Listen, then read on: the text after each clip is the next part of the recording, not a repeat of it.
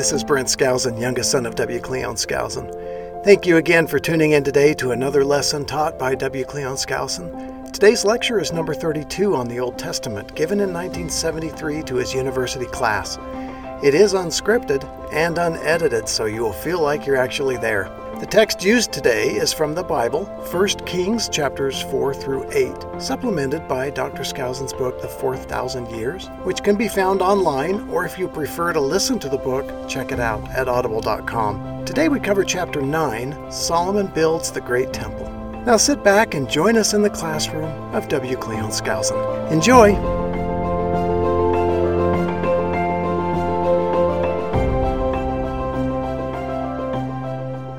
Now, there's one thing I didn't cover last time I want to be sure and cover, and that's this pilgrimage which Solomon made up to the old tabernacle in order that he could tell the Lord how grateful he was for his assignment, but that he needed help. And he was very sensitive about the fact that he was young, somewhere between 20 and 25. He had taken over a marvelous kingdom from his father, and he felt incompetent to handle it by himself. Now, where did he go on that pilgrimage? Why did he go to Gibeon? Because that's where the tabernacle was located. He had a tabernacle of tents um, down in Jerusalem. What was that for? Put in the Ark of the Covenant, but it was just a large, lovely tent that he had for that purpose. The old tabernacle with the high priest was up at Gibeon. It was just a few miles, five or six miles away from Jerusalem, so it wasn't very far. But when he got there, he really poured out the sacrifices, didn't he? He killed a lot of animals. Some of them were burned, others were peace offerings where they just burn the kidney and the fat, and the meat is afterwards and divided between the priest and the people.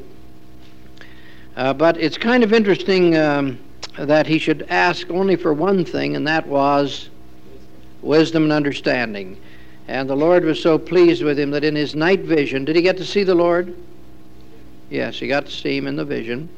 And the Lord said, You didn't ask for long life or for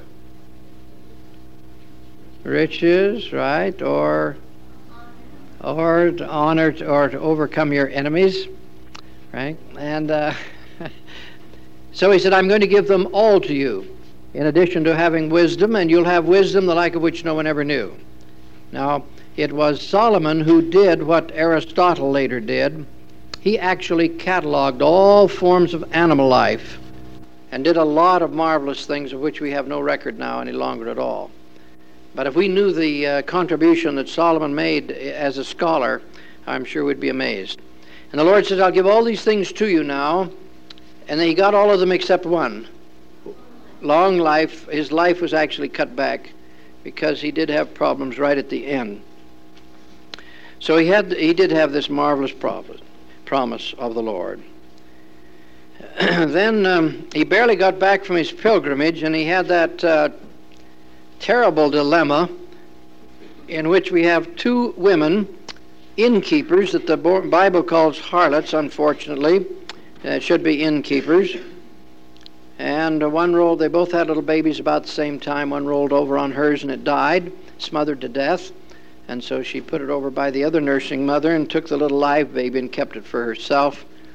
The, the, even though the babies are very young, the other mother realized she was being cheated, and so he comes back from Gibeon, and they they tell him um, of this problem, and he listens to the two women. They, the one of them uh, makes such a big fuss and screaming, etc. And so he, he orders that sword. You can imagine how it must have felt. If uh, here's a, a, a young fellow, he's new in his calling and this business of judging was tough anyway. And so he, he, he looks at the live baby and says, Bring me a sword. And then he says, Now we're going to cut this baby in two. We'll give half to each mother. You can imagine all the old heads, you see, who are so anxious to have him succeed. Such stupidity. Terrible. What we got on our hands. And of course, the real mother said, No, no, no, no, don't kill it. Give it to her. And the other woman says, Yes, let's kill it, and so forth. And Solomon says, That's the mother. Give her the baby. And then and they all shake their heads and, Fantastic. Wasn't that clever? That was really fantastic. What a great man. So everything's fine. Now, immediately afterwards, Solomon now wants to fulfill the instruction of his father and of the Lord to build the temple. And uh, fortunately, there arrived from Lebanon uh, his father's, an embassy from his father's old friend, Hiram. There's going to be a very interesting relationship here between these two. Uh, you'll be kind of interested in this. Um, a little later on, Solomon's going to try and thank this man and, and uh, Hiram. And he thinks Solomon wants some more money, so he'll send him another. it's, it's interesting how kings deal with each other. Anyway, um, he said to Hiram, I wish you'd send me a man that's very clever in silver and gold and iron and brass, and also in very fine cloth with dyes of crimson and purple, um, and somebody who knows carpentry and structuring and real beautiful artifacts and work. For example, if you're going to do gold leaf on olive wood, beautifully carved olive wood in, uh, in great scrolls and grapes and all kinds of things, how do you put gold on, on olive wood? Any goldsmiths among us? Ship it? What? Oh, dip it. Dip it. Um, it's, a, it's a problem, isn't it? Do we glue it on with uh, glue made of horse's hoofs, or uh, do we have to have a special kind of glue that will go for wood and, and metal? In other words, you need to know. All right, he wanted such a man. Now, Nephi was such a man. Nephi knew his carpentry, he knew all his metallurgy, and in those days they used to have skilled artisans that would know all these things. They knew the dyeing, they knew the wood carving, they knew the metallurgy. And he got such a man. What was his name? Same as the king, but no relationship. And so now he got ready to send up 10,000 at a time up to Lebanon to compute those timbers. And uh, uh, Lebanon is right in here.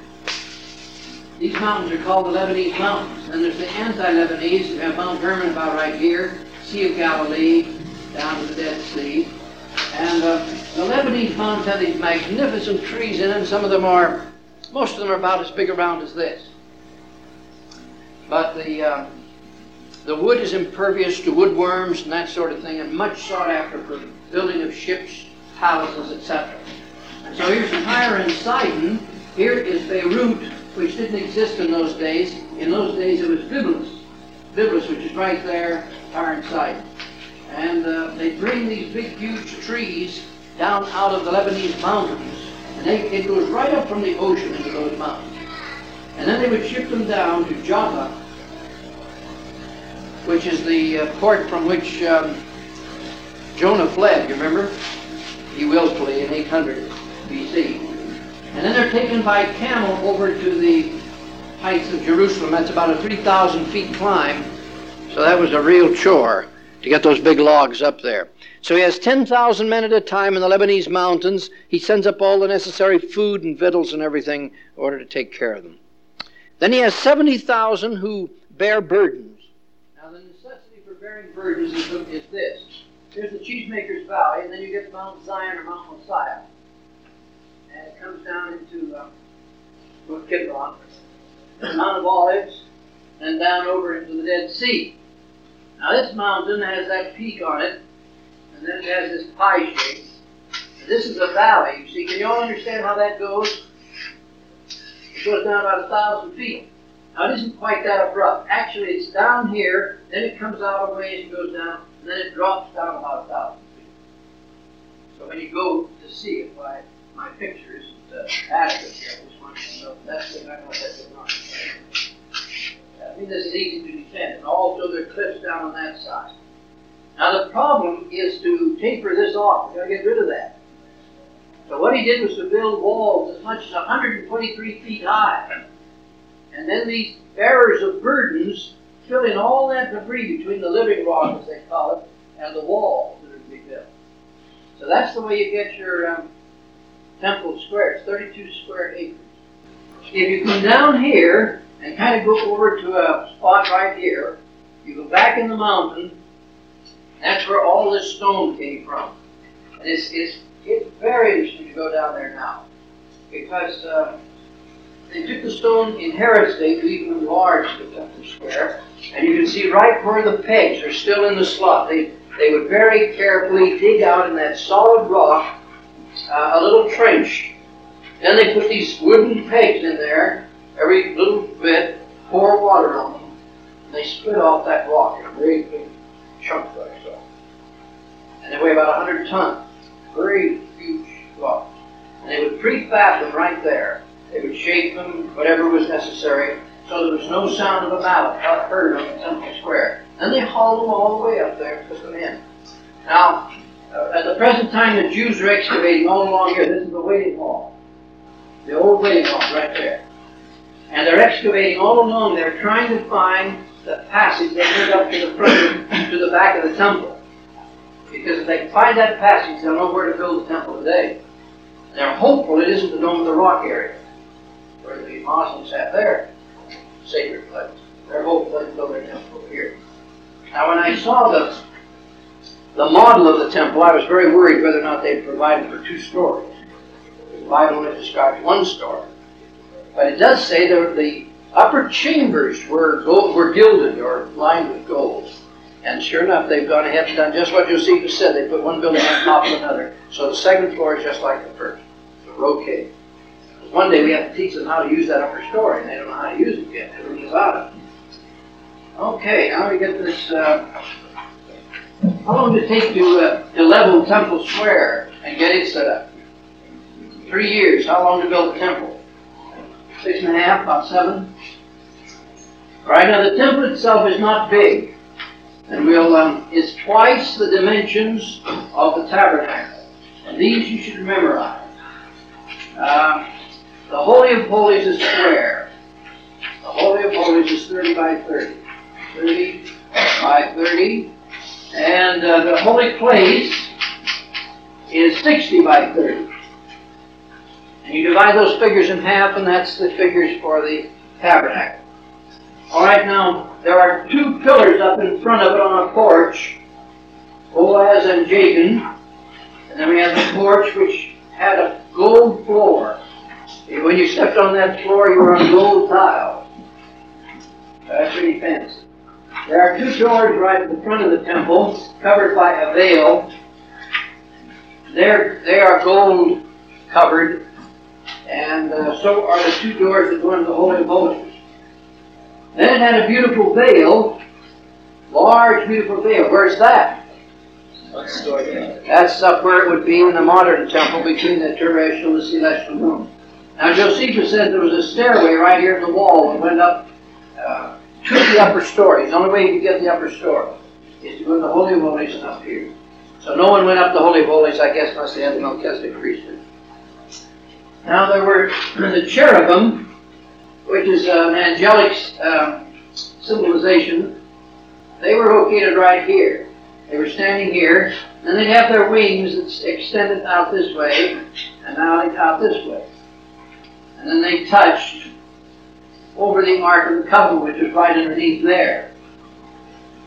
That was the Holy of Holies, and the place where the high priest would go to receive revelations, just as they do today. We have Holy of Holies in Salt Now, to the right of the doorway is the golden altar incense, which burned day and night. And up here is the golden table of shewbread, and there were candelabras along on this side. Actually, there was some on this side. Now, it was 45 feet high, and there were built three stories of buildings that were used by the priests and by the preliminary ordinances that leaned up against the building on the outside. There were three stories high, and they were up. They went up about 22 and a half feet. And they leaned against the building and left the upper half of the temple free. There's a corridor that went right around on the inside, and you could go off the corridor to the various rooms. There were three-story rooms, but they were not very high, about seven-foot roofs to the wall. Very high. Any questions? Yes, sir. Is a spiral staircase? Yes, a spiral staircase, Josephus says, in the wall. So it was a very heavy wall. The original, uh, I'm a little confused about the. They're both portable. But the tabernacle was made of tents, and it was half this big. It was a big tent. Now, the Ark of the Covenant is a little ark, a little casket, 40 inches long, gold inside and out. It has two tablets inside that were written by the finger of God. The golden bowl of manna and the rod of Aaron, I guess, which was divided into small pieces of, of the Ark of the Covenant. It was the um, the depository for the most sacred thing that people had. It's the depository. I mean, if you had two two stone tablets written by the finger of God, that'd be extra special. It was to remind them of the covenant, but it was to do more. When they the when the, the person went in before the Ark of the Covenant, when God didn't wish to appear before them especially, but speak to them, he did it from the Ark of the Covenant. One more thing, what's the relation between all this stuff? Coming of the, of the Savior. Well, a temple of these exact dimensions will stand on Temple Square when Christ comes. It'll already have been built in Jerusalem, and it's of this same dimension. And, and that's why the Jews right now are trying to find that old original corridor that went up to the Temple Square, because that will lead to where the old temple used to be. They want to build it right where it used to be. Tradition says it's where the Dome of the Rock is. Of course, they don't want to. They're not going to tear that down. So that's we have any idea to the two no, at the time that Jerusalem was destroyed in 587 BC, the Ark of the Covenant and the temple itself, so the temple was destroyed the Ark of the Covenant disappeared. There's a, a tradition among Masons that uh, some of the Masons carried it off, but that's just tradition. There's a- be another temple. Well, there are many temples to be built on this continent. 26 at the New Jerusalem. We're going to have temples all over the continent. Well, there's the temple in New Jerusalem, in Independence, Missouri. yeah.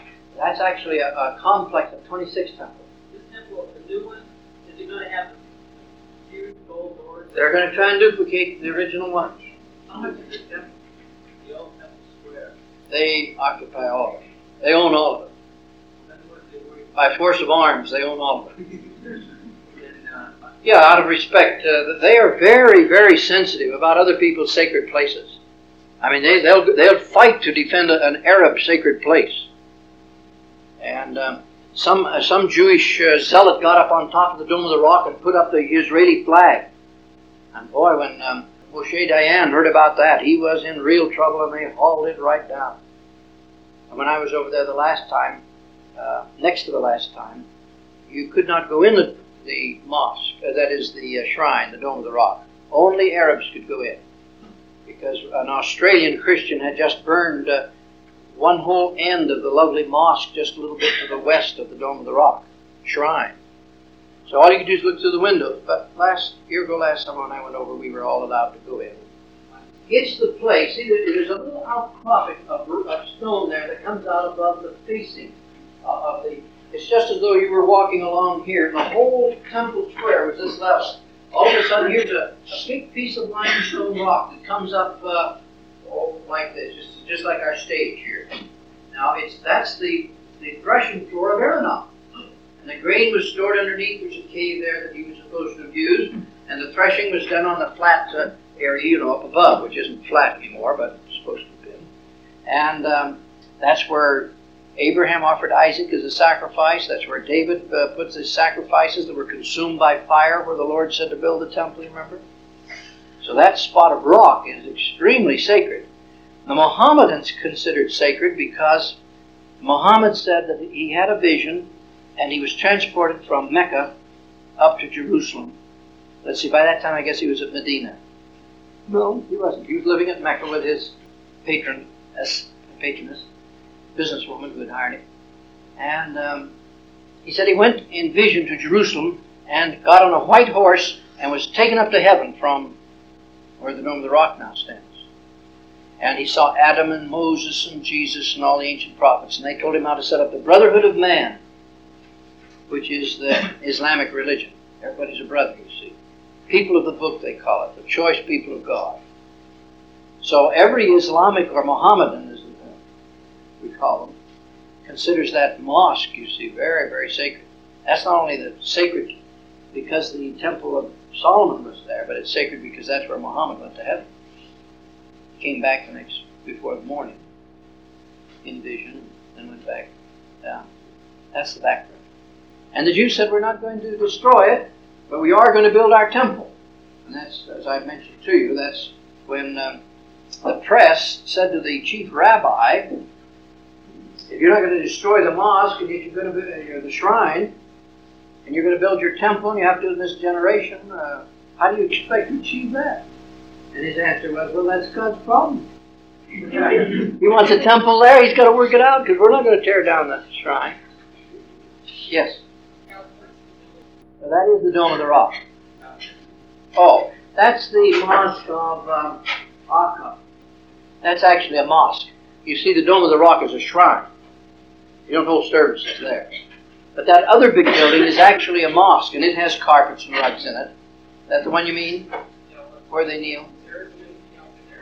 Oh, well, that's that's a mosque, and they're, uh, on on their Sabbath day, there'd just be a mass of people in there. Yeah, I've been there during services, and that mosque is just loaded. Yeah. Yes. Ezekiel describes how they'll offer sacrifices, and they'll be offered in righteousness this time. Uh, sons of Levi will offer unto the Lord an offering in righteousness. Yes, uh, Jews who are called Cohens are really Levites. In fact, that's why they call them Cohen. The word Cohen means priest. I was going to tell Mickey Cohen that once at 3 o'clock in the morning when he just had the front of his house blown off. Um, but that's what the word Cohen means. Any Jews that are called Cohens, it's the effort of that family to keep the genealogy, genealogy straight that they're not really Jews, they are Levites. Because they don't have a temple. They figured they couldn't offer sacrifices unless they had a temple, which is not a correct doctrine. But they've offered no sacrifices since the um, since 70 AD when the temple was destroyed. And they and when they have Passover now, they have a symbol of the sacrifice. That's all. Yes, well, we're assuming uh, that down to the ages there's something, some remnant of it left among them. I don't know. Brother McConkie doesn't think that they'll be able to build without our help. And he and I discussed this as students, one with another.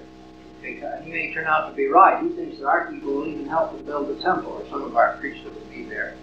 And I've taken the view that uh, since they won't recognize Christ when he comes and be so surprised, say, What are these wounds in my hands and my feet? I've rather been led to the conclusion that they, uh, they're going to just go ahead and use Ezekiel and build the temple, and, and then when Christ comes, they'll be just truly amazed.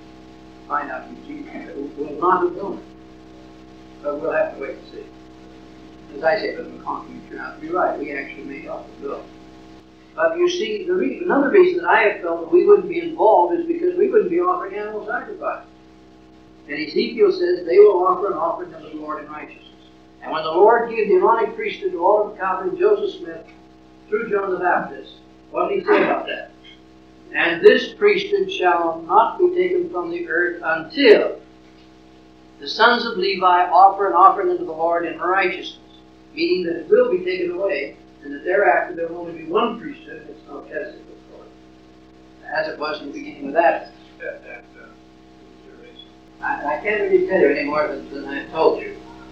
Uh, when Jesus came, the Aaronic priesthood was still in existence and acceptable uh, in Zacharias, for example, the father of John the Baptist. The Doctrine and Covenant says that there was priesthood among the Jews right down to the coming of Christ. So he may have preserved it somehow among the Levites.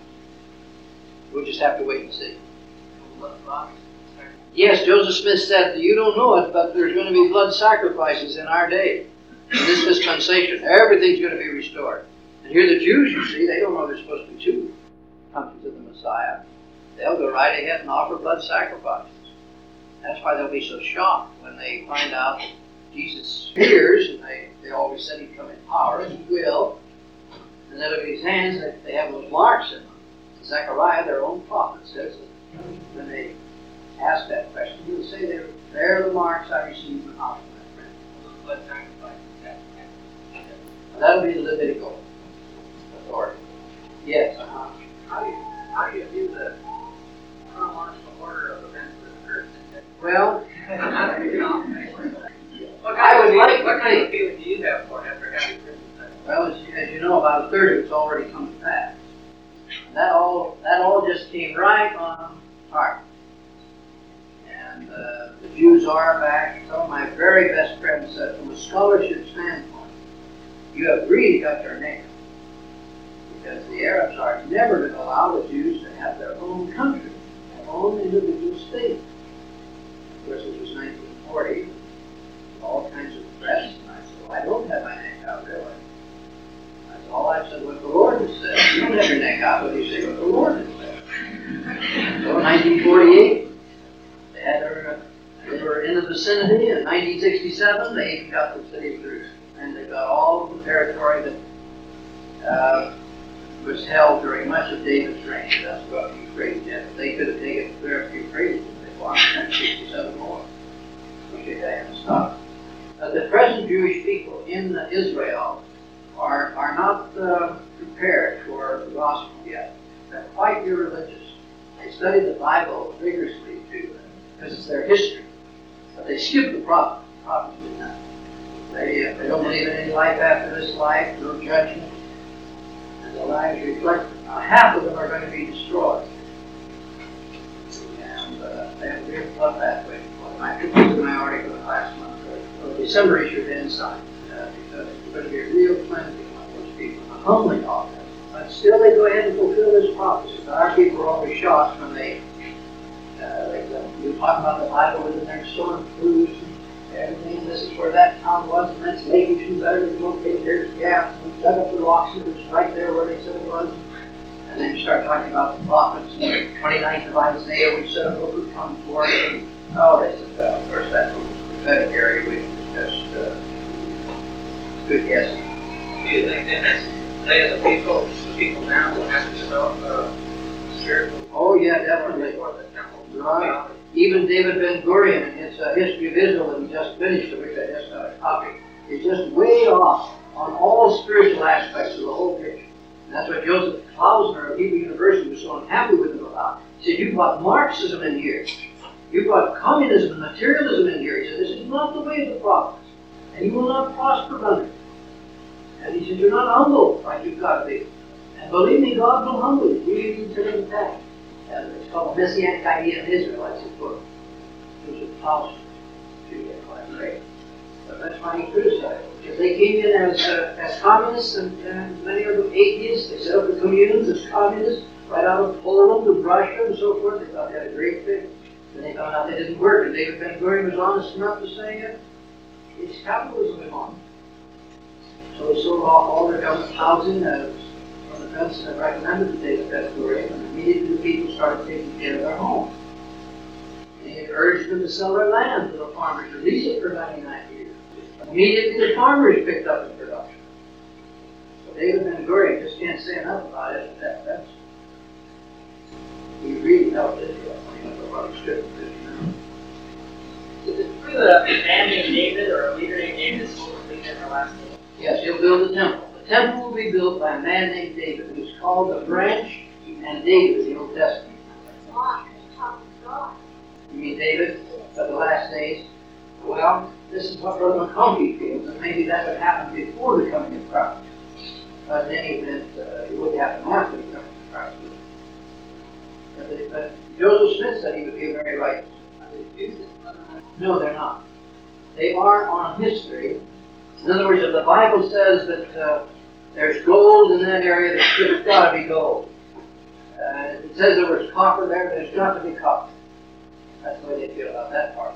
Their ancestors were very good uh, historians, and they recorded these accurately. When it comes to a prophecy by Isaiah or Jeremiah or something like that, uh, now that's considered to be uh, just, just happy guessing. They don't accept the uh, they don't accept the divinity of the Messiah or of the scriptures or of the prophets. That's how far away they are fundamentally. As far as you know, it's the same. Summers are quite warm, but Jerusalem is 3,000 feet above sea level, and therefore not overly hot. But the winters are miserable. 3,000 feet in the Mediterranean region is cold up there. What I Some think snow, occasional snow. is that the Solomon uh, actually gave, I think it was twenty-two thousand, twenty-two thousand gallons. But uh, I have to, I need to point out two things. Number one, it is believed that some of the ancient scribes had the cyclones on the street. That was seen recently. They just got to over those and write those here, you know, Chamber of Commerce.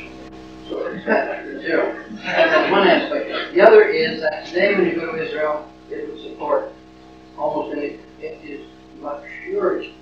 And you drive down to those banana groves and um, citrus groves, the perfume in the air is just heavy. I once heard in blood way. It was it almost intoxicating out of the parapet. hotel there, the town was swimming pool out above the orange grove. Orange blossom sent us, uh, it would almost make your head dizzy, it so heavy with perfume. Um, so it was very luxurious. Uh, that is the beginning. Now it's gone back. They've planted over 100 million trees, which retain the water now. It just changed the whole climate area. Oh, well, that was all that was left. When the Romans tore down the temple, they also tore down the wall. But they left a little chunk of it right here of the original temple of Herod's time. So they go and they'll pat the wall, and their prayer is next year, Jerusalem. We'll go back, you see. That's what they've been praying ever since. And in 1967, they made it. But now that wasn't the, it's turned out that that wasn't the only part of the wall that the Romans didn't destroy. As they dumped all the big rocks and the debris over the side, why, the whole lower structure of the wall all around was retained, was preserved actually. But as they dug down, they got down to the streets here, which are where Herod's city used to be. And that whole city is paved with marble and they had beautiful marble pillars. Herod had built a real Roman um, headquarters there. So it was a marble paved city with beautiful circuses and palaces and baths and everything the Romans were famous for. That's the city where Jesus walked. And we're just getting down to those marble streets now. And when people go over there today, they're walking the streets that were built by the Arabs in the 16th century. And so when people say, I walked the day where Jesus walked, well, in Jerusalem, they're anywhere from 15 to 90 feet above where Jesus walked. On the Sea of Galilee, it'll be where he walked. Going up the Mount of Olives, it'll be where he walked. Over in Bethany and Bethpage, it will be where he walked. Water. Yes. Uh, well, it'll give you an idea here. You can imagine killing all these thousands of animals. And of course, the infants had to be washed and everything, and uh, uh, disposed of. The bodies were partially or entirely burned.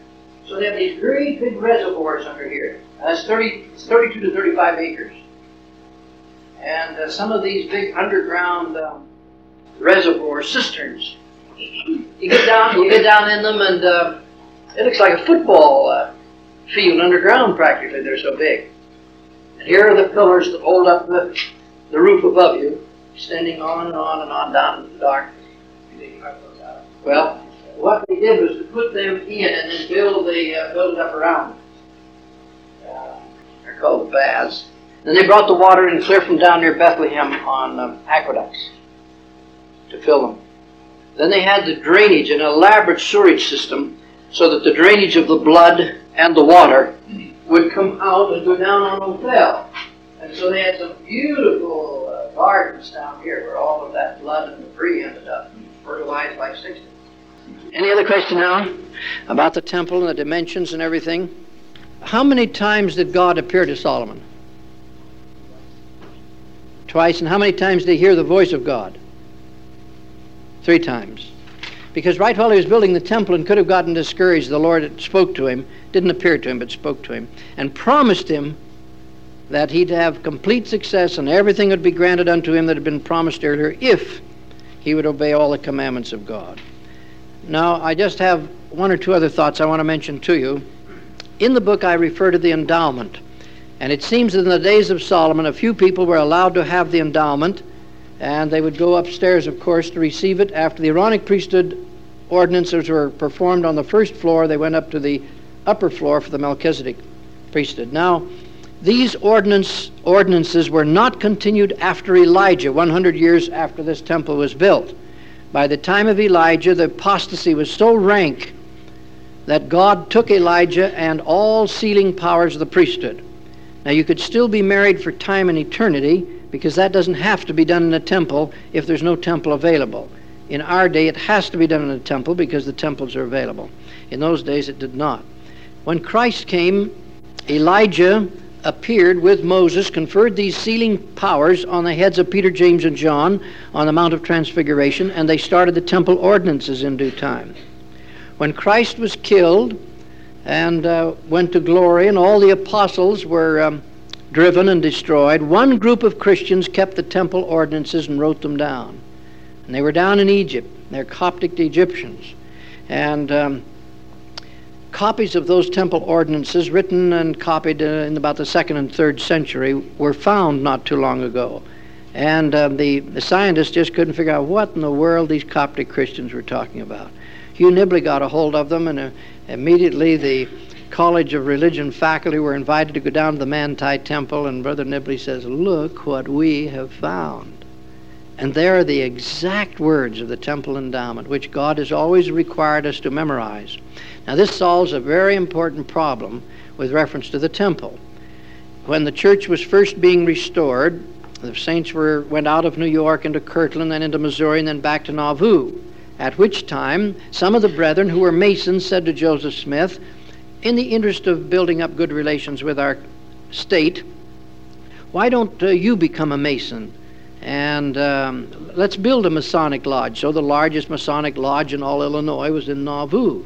And Joseph Smith was put through all three orders um, apprentice, journeyman, and master mason in one day, which of course is not kosher, but anyway, it was done.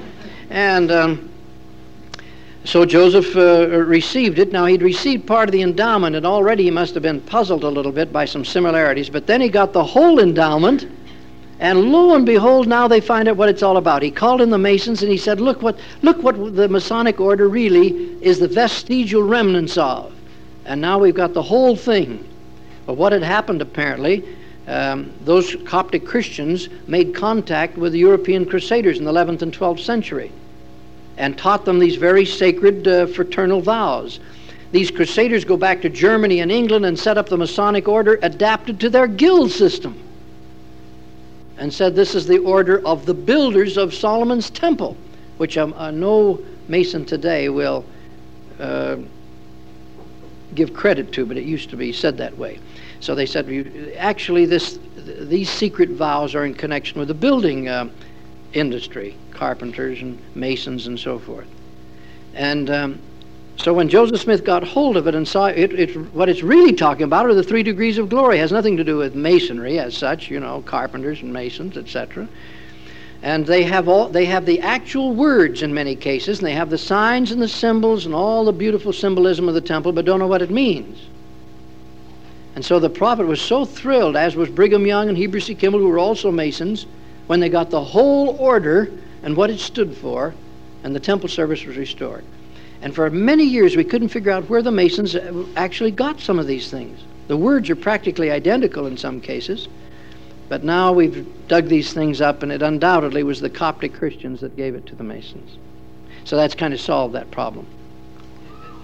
Yes, the Masonic Order in Utah does not allow Mormons to join.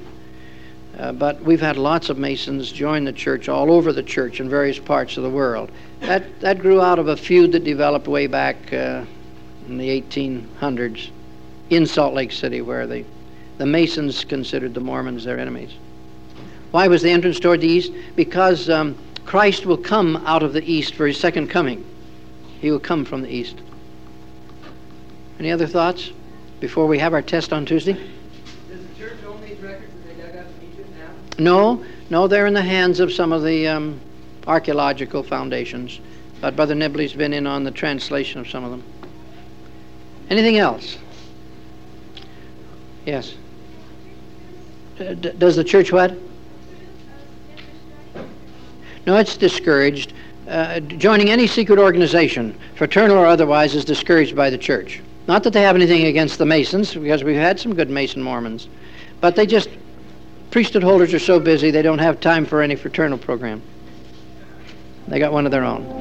All right, we'll see you on Tuesday.